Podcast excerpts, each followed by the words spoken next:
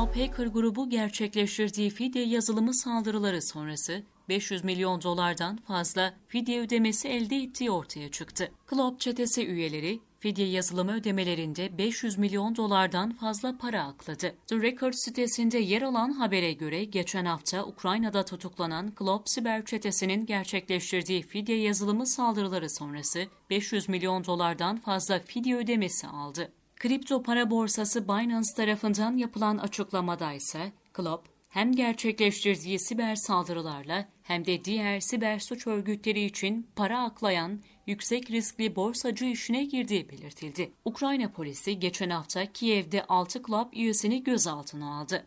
Yetkililer tarafından yapılan açıklamada grubun Club Fidye yazılımı çetesinin bir parçası olduğunu iddia etti.